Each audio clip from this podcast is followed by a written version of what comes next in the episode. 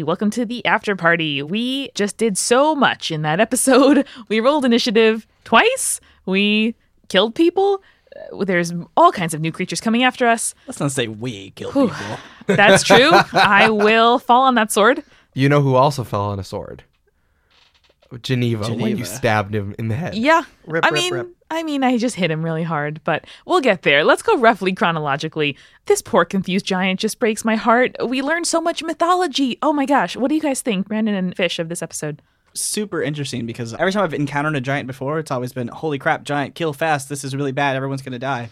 And that was my mindset going in. But apparently, this guy is just like, I just feel bad for this giant person. They don't know what's happening and they're very confused. And all they want to do is their job, and they can't do their job right now. And it's it's heartbreaking. Yeah. I want to give it a big giant hug. Oh. Ha. That encounter could have ended a lot worse than it did. I'm not going to question why the giant walked away because I was just glad that he did.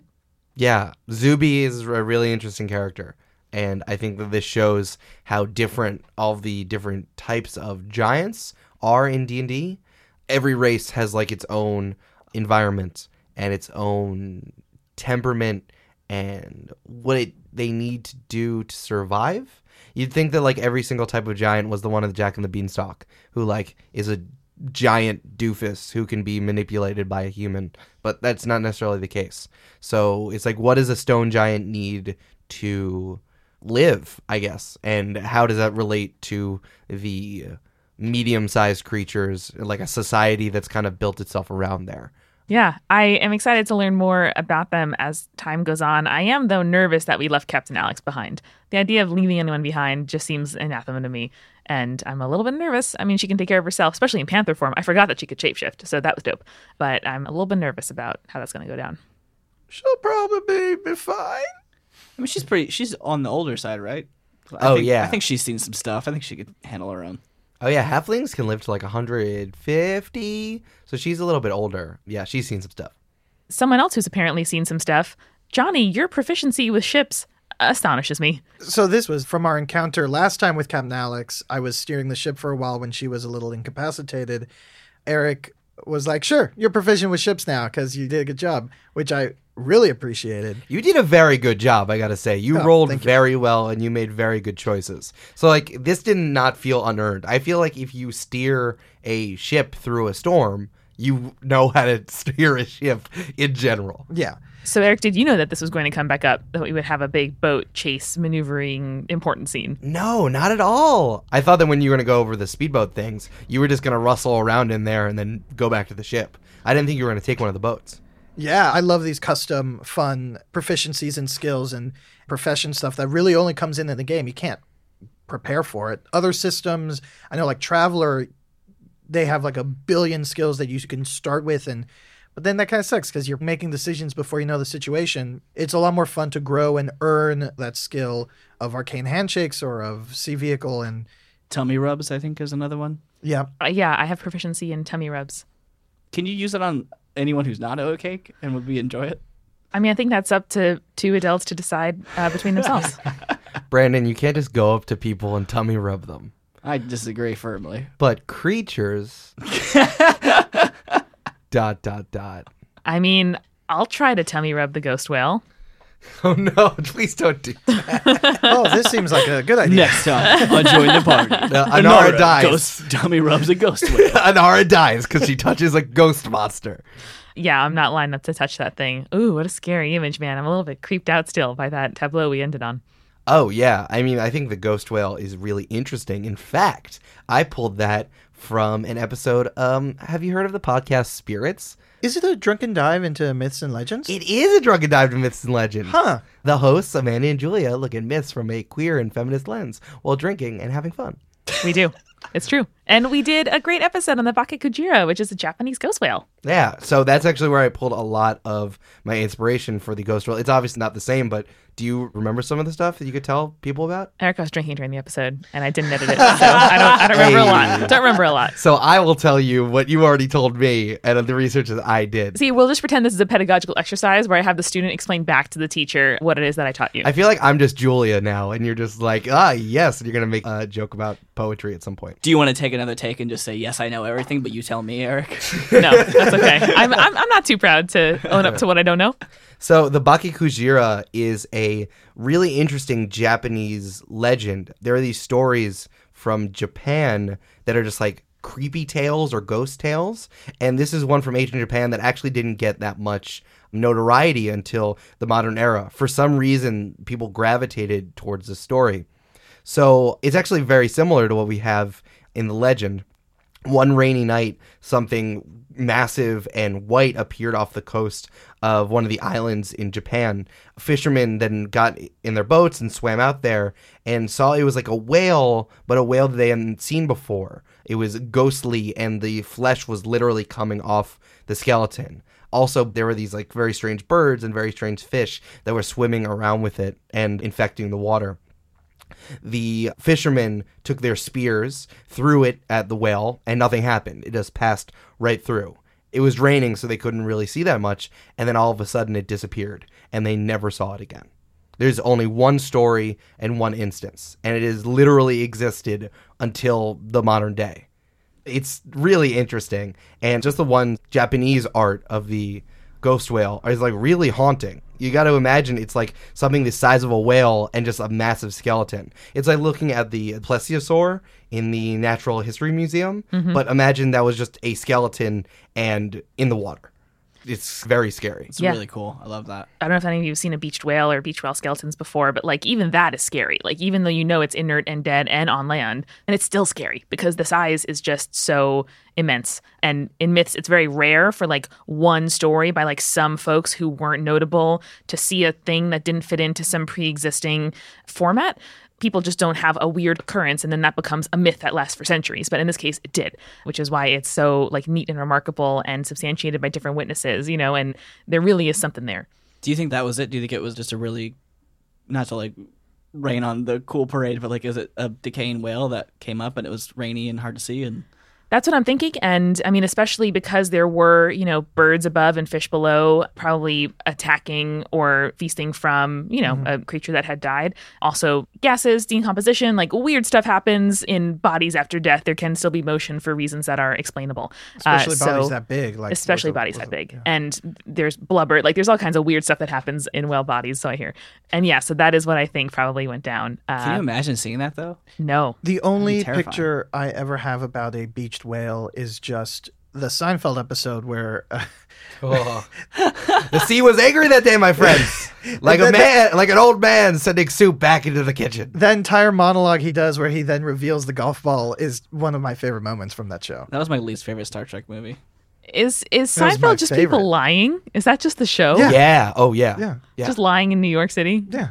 yeah. They're terrible people. It's just New York City. I think it's New York City. Yeah, everyone just lying all the time. I mean, that's my guess. I grew up outside of New York City, right near Rockaway Beach, and beach whales happen sometimes. And it's like an event for the summer, and it takes like many, many trucks and days, and sometimes weeks to clean up. Um, and it's it's just a thing. Long Island is a whaling town. It's true. Crazy. This episode has a first that we haven't seen before. We have Anara actually killing somebody. You got really close when the Red Throat Gang attacked Yep. the ceremony, but you really just did that intimidation, even though you got the total drop on someone using your Shadow Cowl. But this was actually your first kill, and you got the assassinate bonus. Mm-hmm. Amanda, how do you feel about that, and how do you think Anara is dealing with it? Did you do that intentionally as well? Was that an intentional kill? Because you used the butt of your dagger, so I'm curious. Yeah, my intention was to incapacitate the threat, and I think that's how Anara views assassins is like one a kind of cool club that she wants to belong to with the thieves cant and the marbles and the calling cards and the notes with the daggers like it's all kind of intrigue the way a kid kind of idolizes the mob or you know watches a crime show and like thinks that it's cool. And so I think all of this has been somewhat theoretical to her or hypothetical to her until now, but she's there to defend Alonzo to do a job to make sure that she and Oatcake and her companions don't capsize here in the middle of the ocean with the ghost whale coming up behind us. But if he had just crumpled down to the bottom of the boat and was knocked unconscious, that probably would have been smarter because we could interrogate him or bring him to the representative as evidence of this plot happening.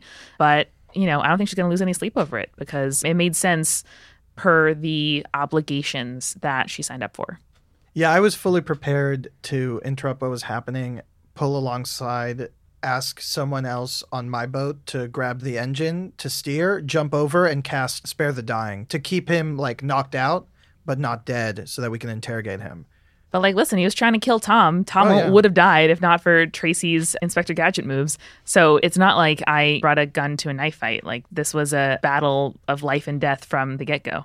And to be frank, I think uh, Hi, Frank. the, Hi, Frickum Dad. I think throwing some chum into the water might have helped us in our escape a little bit. Yeah, maybe so. Who can say? Who can say? You actually brought a knife to a knife fight.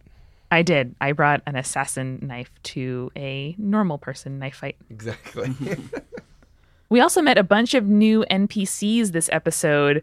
Just immediately, they're all just so vibrant in my head right away. I don't know about you guys, but there are lots of people to keep track of, lots of boats, lots of mixing of there's a fox and a hare and four people and a rowboat across the river. Like there's all kinds of like uh, you know mysteries happening. But was there any particular inspiration behind these NPCs? Just piggyback off that. How do you create them? Like I'm a person who's really bad with names, and I can never remember names in general. But the NPCs are so real in my head that I, even though if I can't remember their name, I still know who they are and how they're action, how they're feeling. So is there like a way that you go about creating them as well? First of all, I like to thank our patrons for giving me a wonderful well of names to pull from. We've been able to use like first names and last names and combinations of the two just to like make them sound fun and fantasy. But even like regular people like Evan, so like Evan Downey, one of our patrons, he can just like have the name of Evan, and I feel good about that.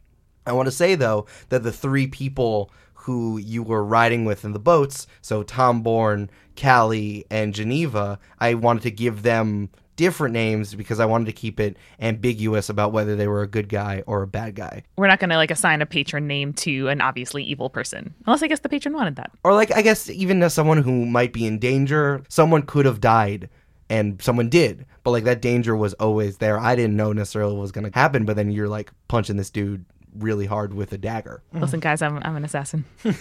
The other thing, it's like in Law and Order SVU when a special guest shows up and you see them come on screen. It's like, is that Dean Cain? What's Dean Cain doing? And then he's like, oh, Dean Cain's obviously the murderer. So I didn't want to like tip my hand to either the players or the listeners about that.